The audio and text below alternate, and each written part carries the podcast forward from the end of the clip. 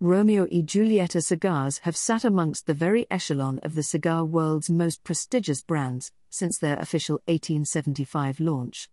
Renowned for their storied past as much as their smooth character, the Romeo y Julieta lineup has been transformed into a wide reaching library of finely crafted smokes for the modern cigar aficionado.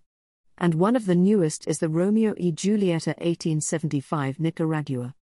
Cigar master Rafael Nodal joined forces with the Plasencia family to create the lush 1875 Nicaragua, which is shaped around an all Nicaraguan blend of tobaccos. Intense earth, pepper, and wood flavors are woven into a sweet and spicy medium to full bodied affair which should heartily delight fans of Nicaraguan tobacco with its smooth, yet lively character.